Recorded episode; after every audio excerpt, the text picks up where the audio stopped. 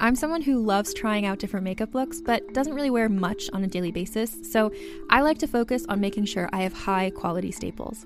And whether you like a fresh face, full glam, or somewhere in between, you've probably seen Thrive Causemetics Viral Tubing Mascara.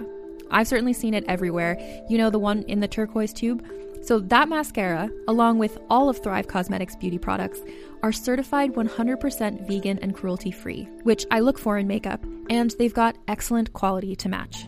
And something I didn't know from all the mascara videos I've seen is that for every product sold, Thrive Causemetics donates either that same product, another product that is needed more, or a monetary donation. They've worked with over 500 nonprofits to help with a wide range of causes like supporting cancer survivors, people experiencing homelessness, education access, and so much more. Knowing that makes me feel even better about using their products. And I do enjoy using them. Like I said, I like having high quality staples, and so my favorites are products that are multi purpose, like the Brilliant Eye Brightener. It comes in a bunch of colors, and I like using them as eyeliner, eyeshadow, and even highlighter. Thrive Causemetics is luxury beauty that gives back. Right now, you can get an exclusive 20% off your first order at thrivecausemetics.com slash thrive. That's Thrive Causemetics, C-A-U-S-E-M-E-T-I-C-S com slash thrive for 20% off your first order. Contained herein are the heresies of Radolf Burntwine, erstwhile monk turned traveling medical investigator. Join me as I uncover the blasphemous truth of a plague ridden world that ours is not a loving God, and we are not its favored children. The Heresies of Radolf Burntwine, coming January 2nd, wherever podcasts are available. You're listening to Muses. My name is Lynx, and I hope you enjoy the show. Hello, everyone, and welcome to another crossover episode Muses, She Will Rock You, Volume 5. Is this? Yeah. This is like one of my favorite crossovers of all time. Me too. I love doing these so much, and I feel like we have a really good way of choosing the right women or bands to talk about. It just, it's perfect. And mm-hmm. yeah, I'm always excited. I feel like when we first started, we were like, maybe like, twice a year or something and i'm like i want to do it like every other month it's a great way to cover the ones that we don't we can't cover do a whole episode for yeah. like exactly. 15 minute spiel and that's it so our last one has been getting a lot of listens i noticed because Betty davis passed away mm. so did she really yeah yeah when was that like December? February. Oh, I thought it was a long longer ago than oh, that. that makes me so sad. I'm gonna I had it. no clue. It was very recently, yeah. So it mm. was like we put out that episode, and then like a month later, she passed away. Yeah. What a legend! Yeah, that's the thing. Like, there's so many of these incredible women who are still around, and we just I just want their stories to get out and people to learn about them if they haven't yet before there's it's too late. You know. Yeah. Absolutely. But that's a good thing too. I guess with music, it's never too late. It was February. February? Mm. February 9th. Yeah. I, I was playing her at the bar I work at all night the night before. And then I, wow. I woke up the next day. I was like, whoa. Whoa. Yeah. I work at like a rock and roll bar. I very rarely put on funk or that type of music. But on this night, I was just feeling it. And yeah, it was just a eerie, eerie timing. Yeah, and to yeah to have just done the episode and released it like not so long ago was something. That's crazy. So we always have themes for these. This one we chose to do background singers. And I think we've chosen some pretty amazing women. Like I'm excited to hear the stories. Me too. I you know, this was really I love this subject especially when we do these episodes because it's also a learning moment for me. It's like, oh, background singers, like that's something that's just like not, I don't know. It's a moment for me to be like, we should really research that more. Mm-hmm. So it's a great moment. Well, I'll I'll kick it off because my lady comes is definitely one of the first. We are talking about Darlene Love, and she's cited, and this is based off some research and then a wonderful documentary I watched called 20 Feet from Stardom, um, which won the Oscar that year, but that's just a fun tidbit. Um, but she was one of the first ever accredited to the modern rock background singer movement. So it just seemed really important to cover her on this special Muses Will Rock You episode. So let's go ahead and kick it off with this unsung hero. Get it? Hey. anyway, Darlene Wright was born in Los Angeles on July 26, 1941. Her father was a minister, and she started singing in the choir at age 10, which we hear quite a bit. It's just really cool, like the connection on that. Um, but while singing in the tr- in the choir, she started getting the attention of the choir director and brought her into something called the Music Mart, which is like singing on broadcasts. But her most notable group she was a part of was called the Blossoms, which was made up of high school level girls when they first formed. Um, we'll talk more about them in a little bit. But a common practice during that time was if you were an artist who couldn't quite hit the notes, they would just bring someone else to do it for you. I think that's an interesting trade. I don't like that. for, yeah. Write songs in your vocal range. Hey, literally, they did this in musical films like all the time. Like, for example, not to put my musical hat on for a second, but I am. Natalie Wood wanted to sing her own parts in uh, West, West Side, Side Story. Story. Yes, she recorded them. They were not good, so the studio like dubbed it anyway. So they did that Audrey ha- Hepburn in My Fair Lady as well. That's yes. right. Yeah. Yes, I did. So it's a pretty common practice during the 50s and 60s. I don't necessarily agree with it, but it was like auto tune before that existed. Exactly. That's exactly right. Um, so in 1962, Phil Spector has a group called the Crystals, but they all couldn't make it to record in time. So instead of waiting like a rational person, he just hires the Blossoms to record the track He's a Rebel, with Darlene singing the primary lead. That means when the Crystals go and perform that song to those screaming fans in the show, it's a completely lip synced performance.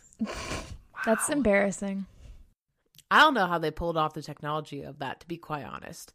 Like, like they didn't have the equipment we have today to fake it in like a halftime show.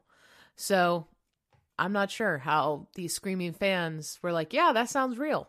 But anyway, that's not my business. So this song became a hit, and Phil Spector decides, you know, I'm going to sign Darlene. But also, like the films that we were talking about in the 50s and 60s, they never do play fair, do they? First, Phil Spector changes her name from Darlene Wright to Darlene Love. Second, she begins to record a whole damn album with him and then third, she cuts her first single called He's Sure the Boy I Love.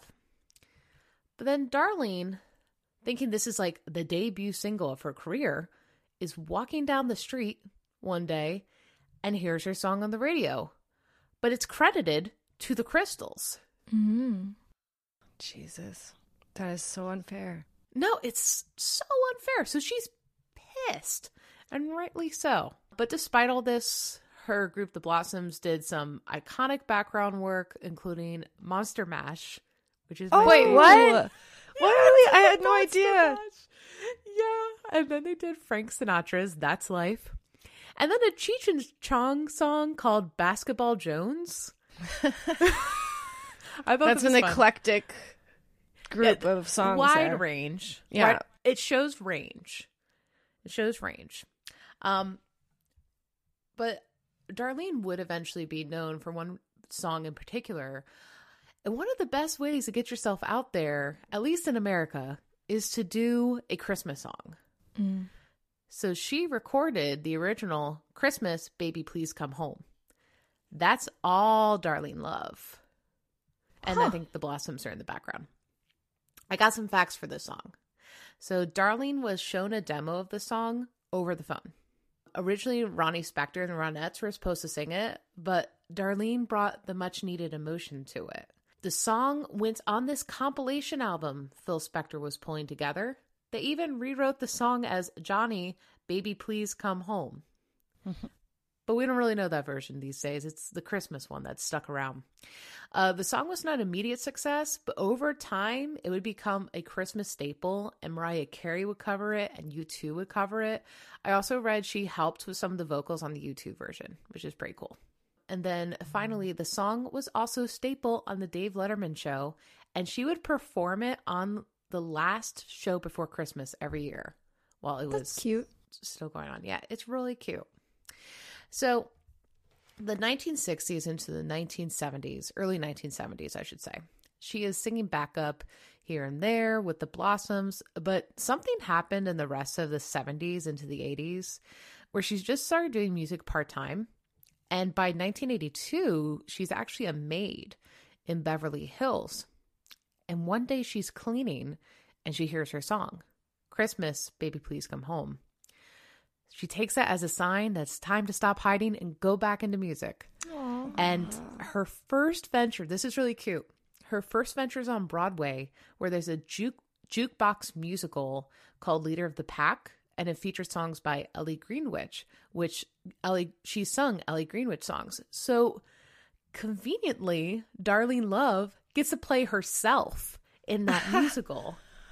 What That's a so full circle cool. moment. Yeah. Isn't that cute? She was a narrator for it. I think that was her role. She was a narrator. Um, but really cool. It also helps that her Christmas song is actually picking up in the 80s too. So that helps her get some opportunities in this decade. She records an a- album. Uh, she was a backup singer for Cher, Cher's tour along with her sister. So anytime you get to share the stage with Cher, I think that's one of the greatest honors this world has ever seen Oh yes. because she's like a living legend. Um, so in the nineteen the nineteen nineties decade, she writes a new Christmas song called "All Alone on Christmas," and it's included in the soundtrack for Home Alone Two, Lost in New York, Jingle All the Way, Love Actually. In nineteen ninety three, she goes, "I'm not done with you, little bitch, Phil Spector," and sues his ass, and she Nice. gets unpaid royalties. As she should. Oh, good for her. Yeah. It it took a little bit, but you know what? She got the confidence. She said, "You know what? Fuck off," and sued him and won. Um, and then in 1998, she put out a biography. So let's wrap this up and talk about her legacy. So it's no surprise that when you have a successful Christmas song, you are now in the Christmas music market full time. So this includes her doing a Christmas show in New York City every year. And I want to end on this little happy note. In 2011, she was finally recognized for her decades long challenging music career and was inducted into the Rock and Roll Hall of Fame, Good for Oh, her. nice. which is rightly deserved. And that's Yeah. Darlene, that's a snapshot of Darlene Love.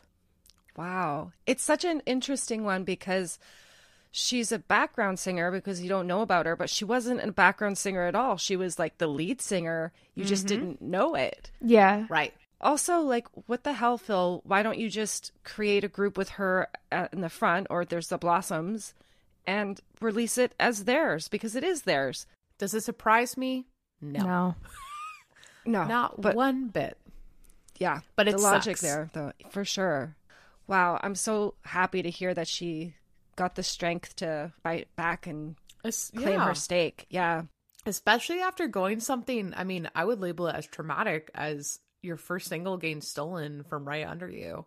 It's supposed to be your big break. Like, that's enough to shatter someone. But she mm-hmm. just like picked herself up and she made the career that she wanted to make. And that takes guts. for sure. Yeah, I can't imagine like hearing your song on the radio, it being a huge hit, everyone talking about it, loving it, and no one knowing like that's me. It's me. It's mm-hmm. not them. I what a crazy thing. Like that would mess me up. I'm glad mm-hmm. she sued him. Same. He deserved it. 100%. Who's next? Is it you? I'm gonna go next. Okay. and I'm going to talk about a woman named Claudia Lennear. She is also featured in the 20 Feet from Stardom documentary. Such a fantastic documentary, like you said. Um, very uh, and there's so many other background singers in that too that like have great stories. Mm-hmm. Yeah. And that we could do episodes on for sure.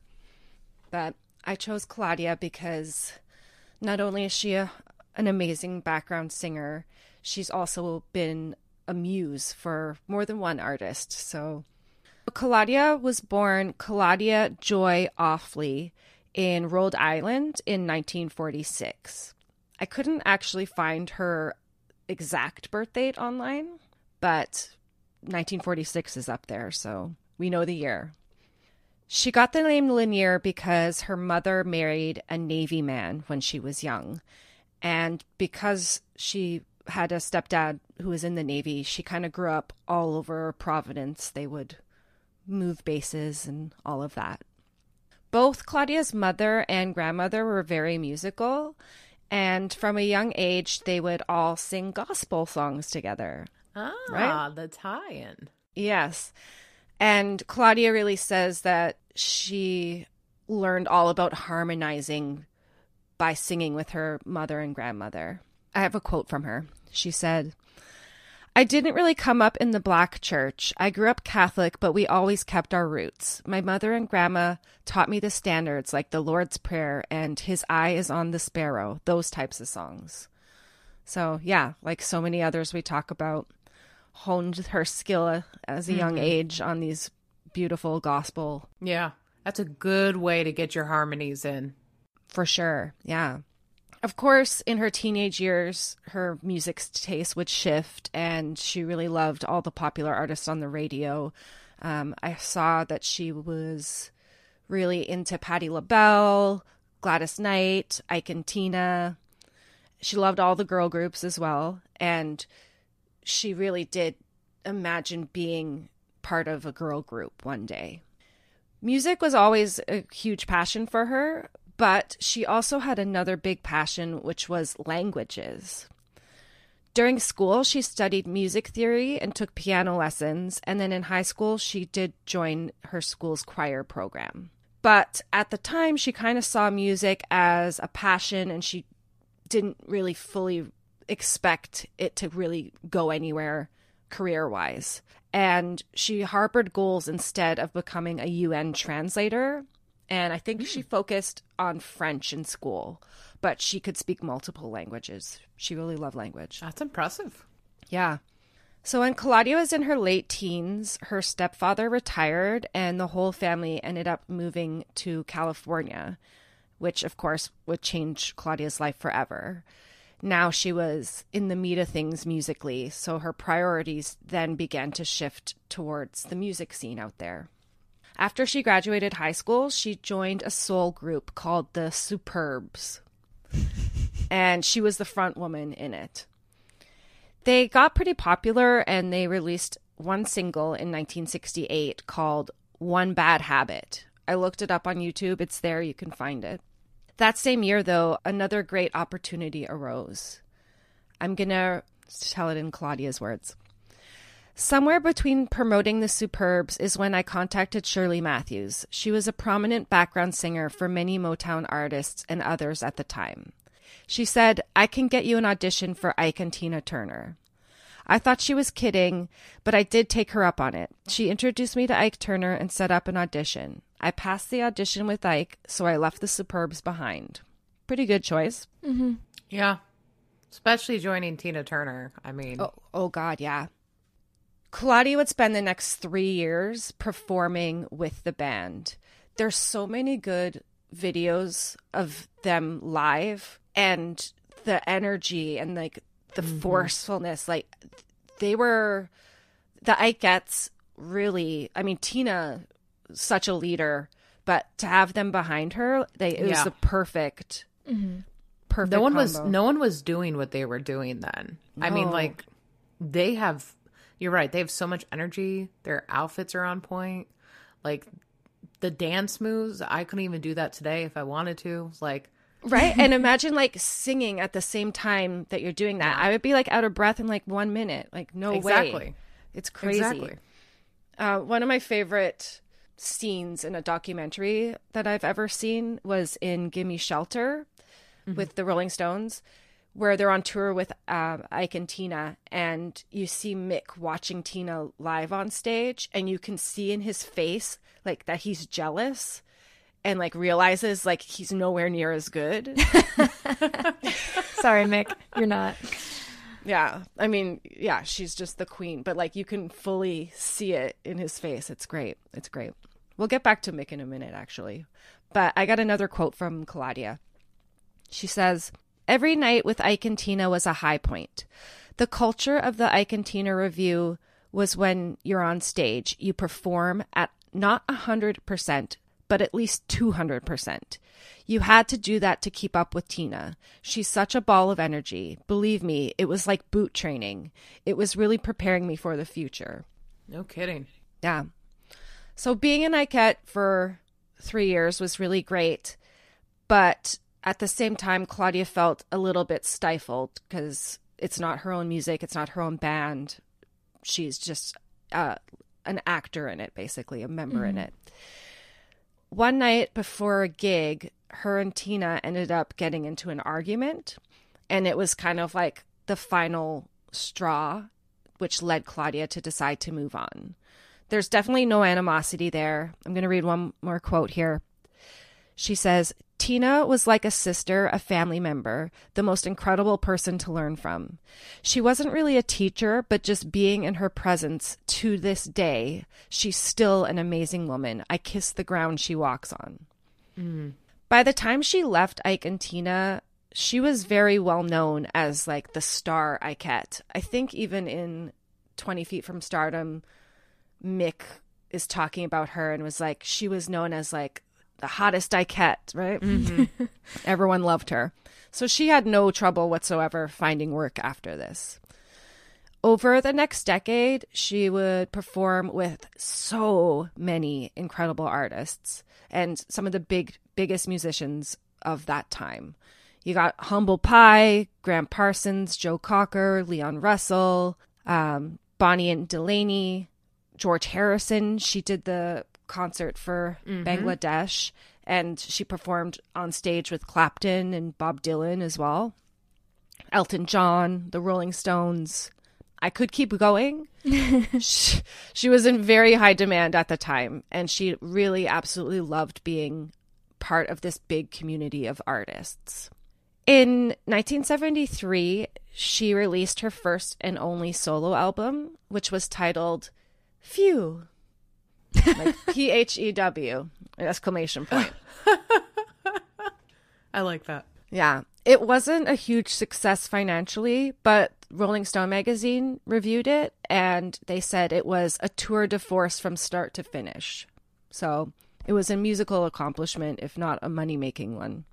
That same year, she appeared in a Playboy pictorial that was aptly titled Brown Sugar. Mm. So, yes, in 1969, when she was touring with Ike and Tina, she met the Rolling Stones on that tour that's in Gimme Shelter.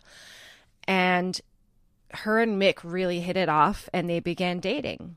So it was nothing, you know, super serious because both of them had crazy schedules. She said, it was an on off thing because of our different schedules, but we would talk all the time on the phone. He was a lot of fun to be with, although his public persona is quite different to the way he is in private. I found him to be a quiet guy who was very British with good manners, so I was always smitten by his behavior. That's cute. That's a cute descriptor. Very very British. British. very British. Yes. So Mick wrote Brown Sugar with Claudia in mind. Ah. Yeah. Mm. Mick was also an important conduit because he introduced her to Gram Parsons and she ended up doing backing vocals for him. And one day when they were in the studio together, he asked, Oh, do you want to come across the street? Like, I'm going to meet my friend. And she was like, Yeah, sure. And it turned out that that friend was Leon Russell. And they hit it off. And that led to her being offered to tour with Leon and Joe Cocker on this massive Mad Dogs and Englishmen tour that was going on. I've talked about this tour before on the podcast because I did an episode on Rita Coolidge, and she mm-hmm. was also a background singer for this tour. It was a crazy tour. They had like 50 people with them, all musicians. There'd be like 30 musicians on stage at all times. It was wild. And sometimes they would get their own solos. So Claudia had a shining moment in the tour where she would sing Let It Be every night. Nice. Aww. Yeah. So Brown Sugar isn't the only song that Claudia was a muse for. Leon Russell, it's probably inspired by both Claudia and Rita Coolidge, but his song, A Song for You, was written with kind of both of them in mind.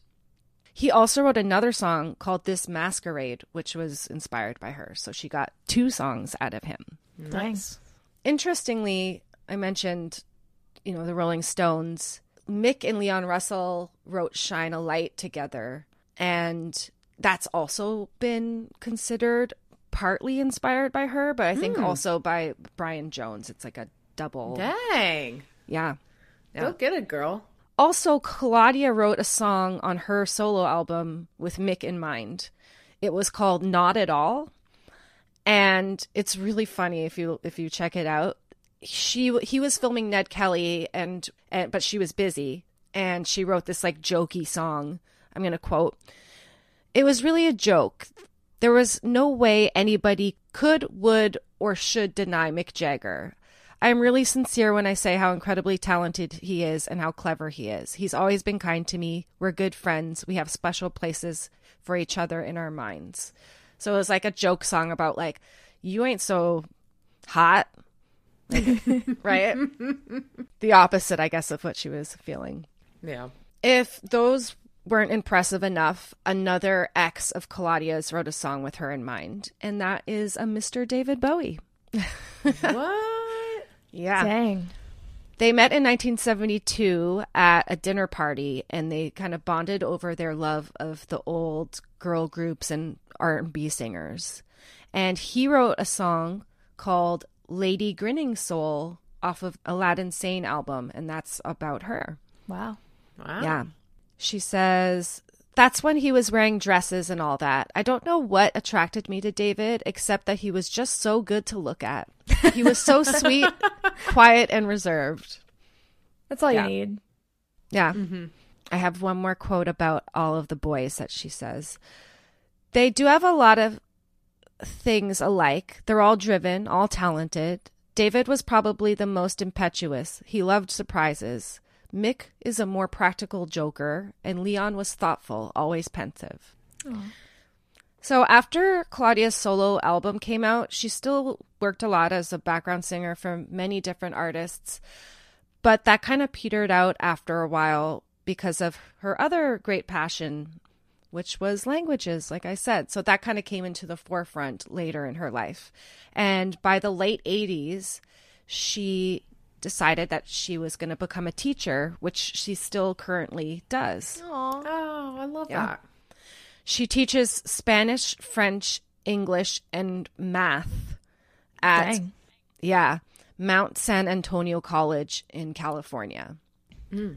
Apparently, before Bowie passed, he called Claudia and suggested producing an album for her. And he was like, I'll do the music, you write the lyrics, let's make this happen. But unfortunately, she didn't even know that David was sick, and hmm. that never came to be. Sadly, if he hadn't passed, maybe we would have gotten that mm-hmm. album by now. I'm gonna just wrap this up with a quote that I really liked from her. She says, I've looked back over my career and it's like, wow, I couldn't have planned that. If you're in the right place at the right time and you're ready to seize an opportunity, you get on the horse and go ride. I read somewhere that it's never too late to be what you might have been. Hmm. She also says that she's putting together a team of people. She's writing again. She's been laying down some tracks, auditioning bands. She wants to kind of pick up where she left off now. And I also read that she's working on a memoir. So hopefully, Nice. yeah, I would love to read in all of her words just how incredible her life experience was. There's a good interview on YouTube that I recommend people checking out. It was called Legends. And if you look up Legends, Claudia Lennear, there's a two parter where she kind of talks about these guys and the tours that she was on and what it was like to sing with certain artists and everything. And you can see her now performing in small places for people. And yeah, she's uh, she's amazing. And yeah, I can't believe she teaches that many languages and math. Yeah. And math. like that's the weird part about that many languages. Language I will never understand, I'll tell yeah. you that. uh, true. Yeah. So there you go. That's Claudia. That's an awesome story. You can shop from anywhere doing pretty much anything. You might shop while working, eating, or even listening to this podcast. And however you shop, we all know and love the thrill of the hunt. But do you also know how to get the thrill of the best deals? Because Rakuten shoppers do. With Rakuten, they get the deals they love with the most savings and cash back. And you can get it too. Start getting cash back at your favorite stores like Sephora, Nike, and even Expedia if you're looking to get some travel in. And getting cash back doesn't mean you have to miss out on sales because those can just be stacked right on top. It's easy to use and based on a simple idea.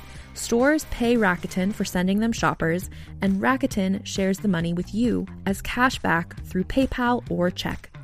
Download the free Rakuten app and never miss a deal or go to Rakuten.com to start getting the most bang for your buck. That's R A K U T E N.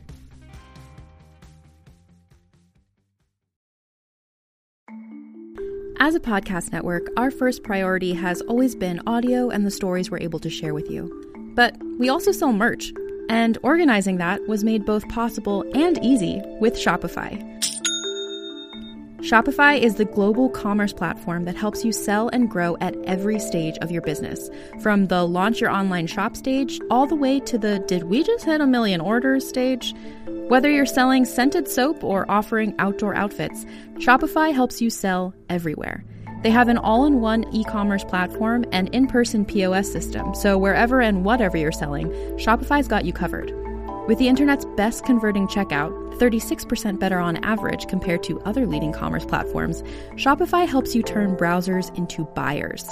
Shopify has allowed us to share something tangible with the podcast community we've built here, selling our beanies, sweatshirts, and mugs to fans of our shows without taking up too much time from all the other work we do to bring you even more great content. And it's not just us, Shopify powers 10% of all e commerce in the US. Shopify is also the global force behind Allbirds, Rothy's, and Brooklinen, and millions of other entrepreneurs of every size across 175 countries. Because businesses that grow, grow with Shopify. Sign up for a $1 per month trial period at shopify.com slash realm, all lowercase. Go to shopify.com slash R-E-A-L-M now to grow your business, no matter what stage you're in shopify.com slash realm.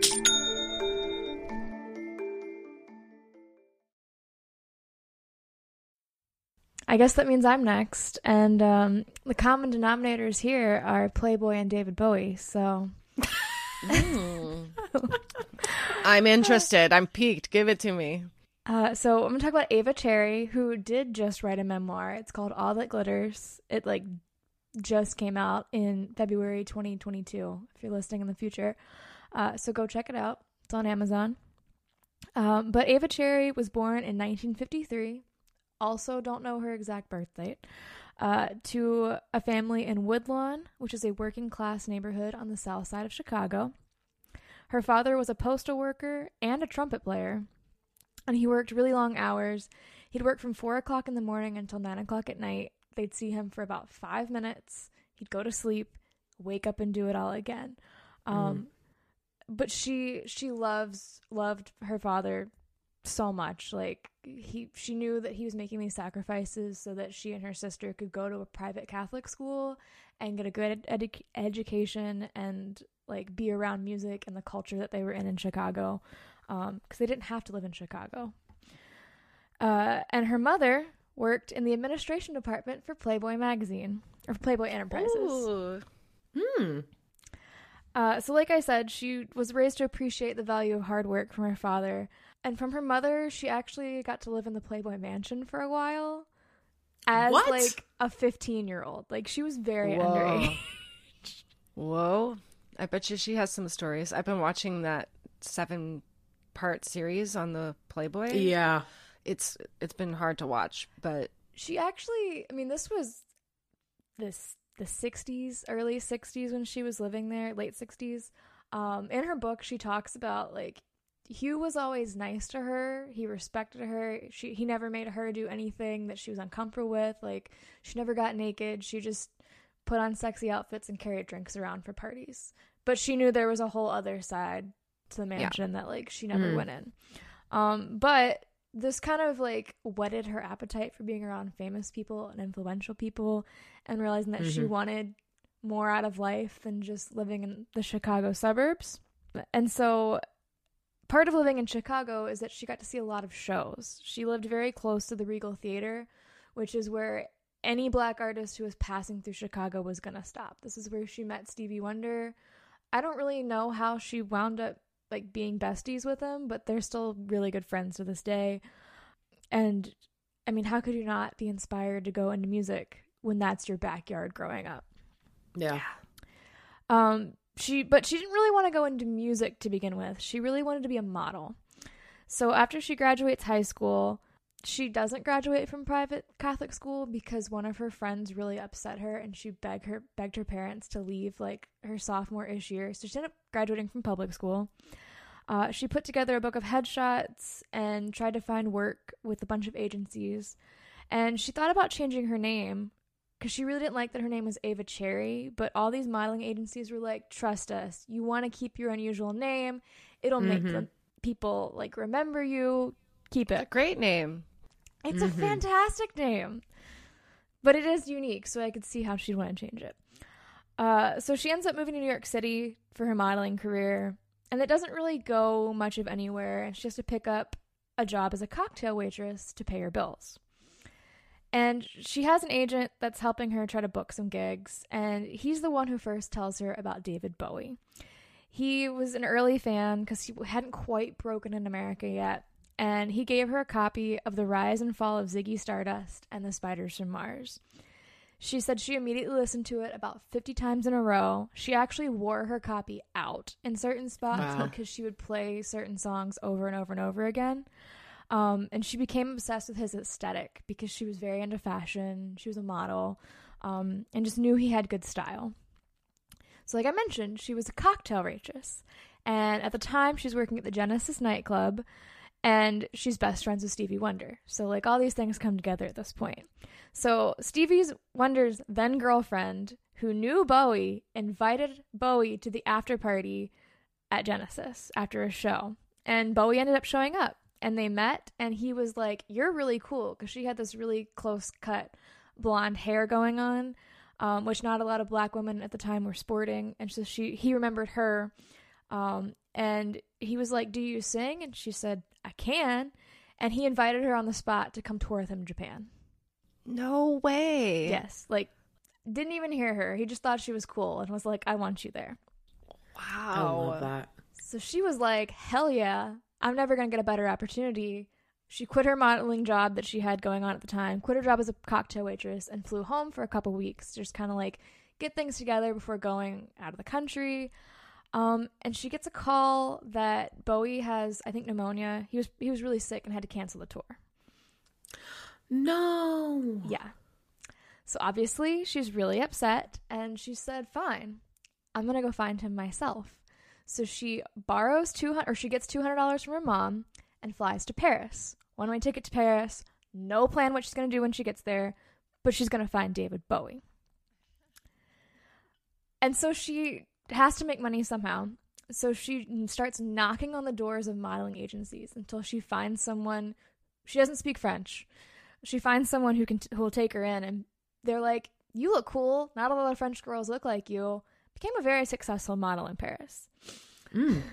Um, she said that the designers in Paris treated her as a goddess from outer space. She's very tall. She can fit into the model, uh, the sample clothes. She said she never has had to buy clothes in her entire life because she's just given samples from designers. Um, and she still has a lot of her like Oh. designer clothes from the seventies. I would love to see some kind of exhibit with all these Mm. things in them Yeah. Mm-hmm. it'd be so cool. Uh, so she starts making the modeling rounds through, you know, just small cities like Paris, London, Milan, featured in some small publications like Vogue and Elle. And after a year, she finds Bowie in Paris. He th- was there working on the album Pinups. They spent a week in a castle recording the album together, dating.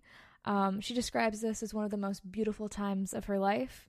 And the two just vibed and lived in Paris for eight months together. And I- she wasn't, yeah, like living in a castle with David Bowie. What else do you want in life? She wasn't singing for him yet, but she was there in the studio.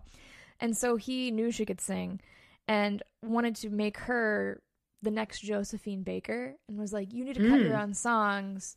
I'm going to help you do this. He started talking to his management, hoping that they would sign her to MainMan Records. Um, And he ended up putting her in a soul influenced trio called the Astronettes. Um, they recorded some tracks in London in like late 73 and 74, but they didn't really see the light of day until the 1990s.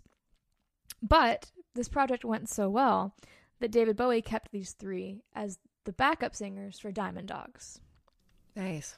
Uh, the Astronettes project, the like sound engineer, I don't know, some guy got the masters who shouldn't have had the masters. And that's the only reason that they were out in the 1990s. He put them out without any permission from any of the singers. And they didn't get royalties to begin with until like all three of them sued him. So Yeah, no kidding. don't steal uh, IP from people. That's the moral of that Yes. story.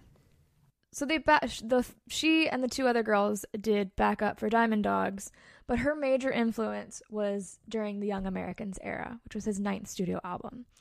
I mentioned she grew up in Chicago, where all the soul artists were coming through, and she introduced Bowie to this whole new, very American, very black sound. Um, and to make this album, he kept Ava from Diamond Dogs. He also added Robin Clark and Luther Vandross, who was a then unknown artist, to do the backing vocals. Nice. And perhaps Ava's most iconic backup work is the background vocals of Fame. That is her. Oh, yeah, I can hear it. Yep. So she was part of the Young Americans touring band, the backup band, like anything Young Americans, Ava's involved. Which she got heavy, heavy approval from critics on this album for her backup ability. Um, and Ava loved Bowie. They dated for six years. He loved her.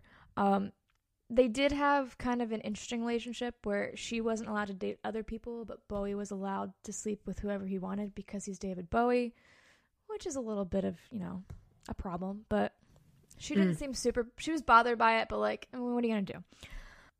And after a while, people started getting sick of seeing her. They'd, they'd say snarky things like, oh, you're still around because the man went through girlfriends pretty, pretty quickly.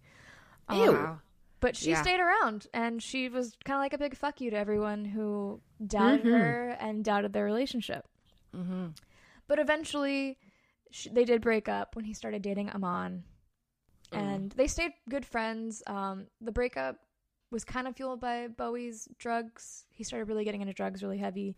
She didn't like it. She never messed with drugs. She was she saw how they affected him and didn't like it.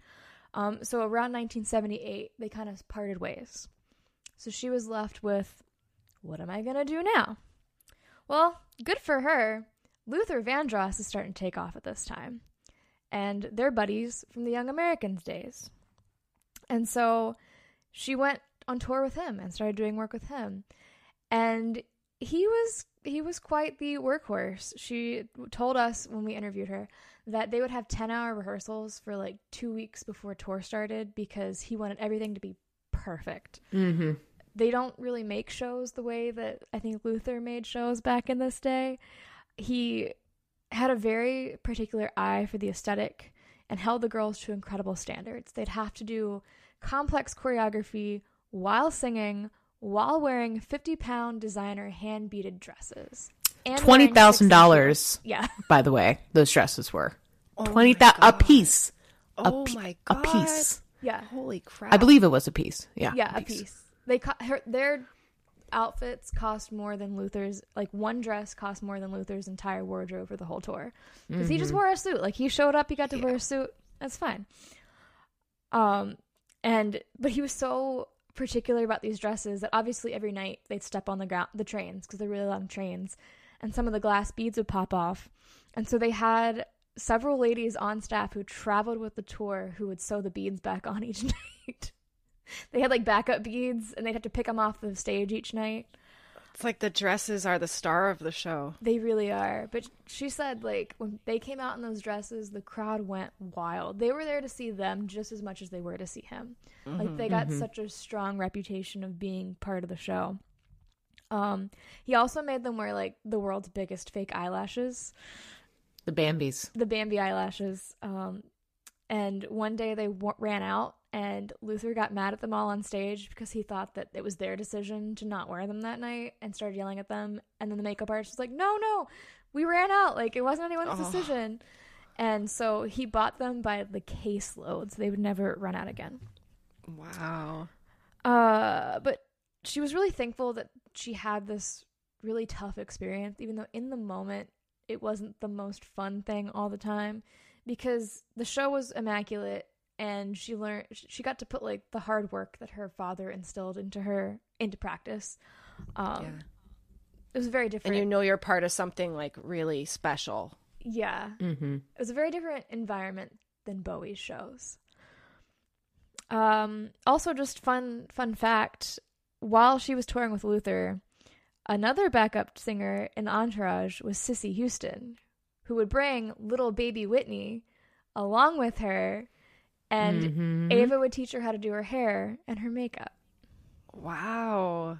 Yeah, It's so crazy how so many of these artists have these life experiences before that's like it's meant to be type of thing.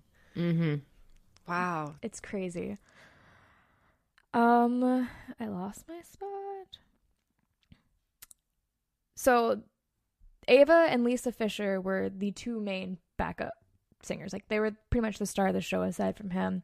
And he put so much focus on them that would actually make everyone else in the cast and crew super jealous.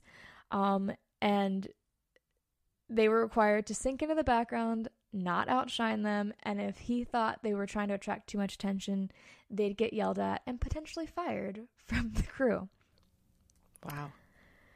Uh, in addition to Luther Vandross, she's also sung backup for Chaka Khan and Robert Palmer. In 2013, she also appeared in 20 Feet from Stardom. But fun fact, they never asked her permission or asked if she wanted to be in it because she she was like, Yeah. I would have gladly been interviewed for it. Had That someone she should have. She should have been in that For sure. because she like her story is just insane. Yeah. So She would have brought some really good perspective. one of the producers told her later that they quote couldn't get in contact with her and she's like well you didn't try hard enough yeah, seriously. Come on. it's it's pretty easy to get find someone who knows someone nowadays Mm-hmm.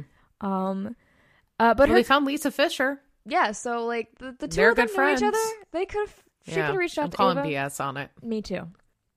Uh, her career isn't all backup work. She has had a solo career as well. She's released four or five albums, I believe. Um, her most well known is her debut album. It's called Ripe, with three exclamation points.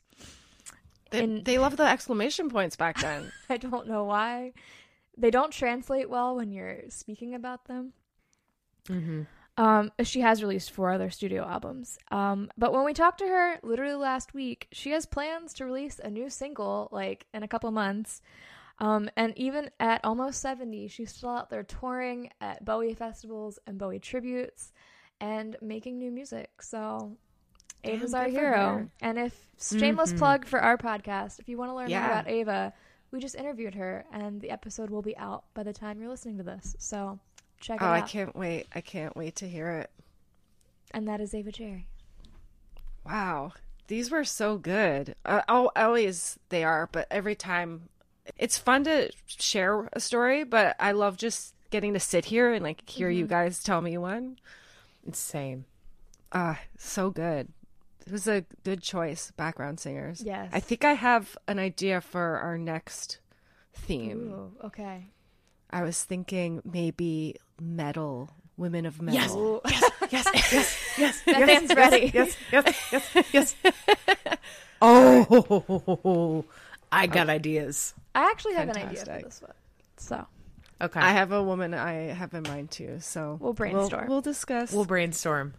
off All right. Well, amazing, you guys. Thanks again, as always. This is just a pleasure. It's just always fun to see your faces and hang out for a bit and talk about music and yeah. I agree. Well, we love we love muses. I mean, we love you and Shanti as well. We do miss Shanti, but it's always great to talk with you and hear just about really awesome women in rock mm-hmm. and roll kicking ass. Exactly. And I know listeners really love these episodes, so I think they're going to love this one. And yeah, I'll get started on the next. yes. Sounds good. All right. Well, thanks for listening, everyone. Muses is researched, edited, and produced by Lynx O'Leary.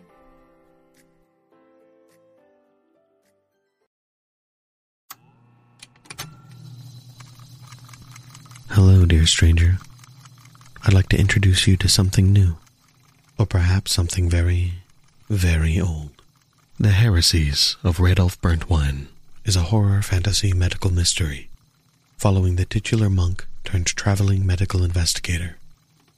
Follow Radolf as he navigates a nightmare world in which viruses are gods and the human race are not their favored children steeped in history and an aesthetic that can only be described as a combination of occult academia and laboratory Judaica.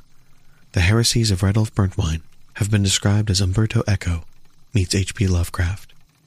For more information, check out the Patreon at thorb.info. But take care, dear stranger, for some truths are best left unknown.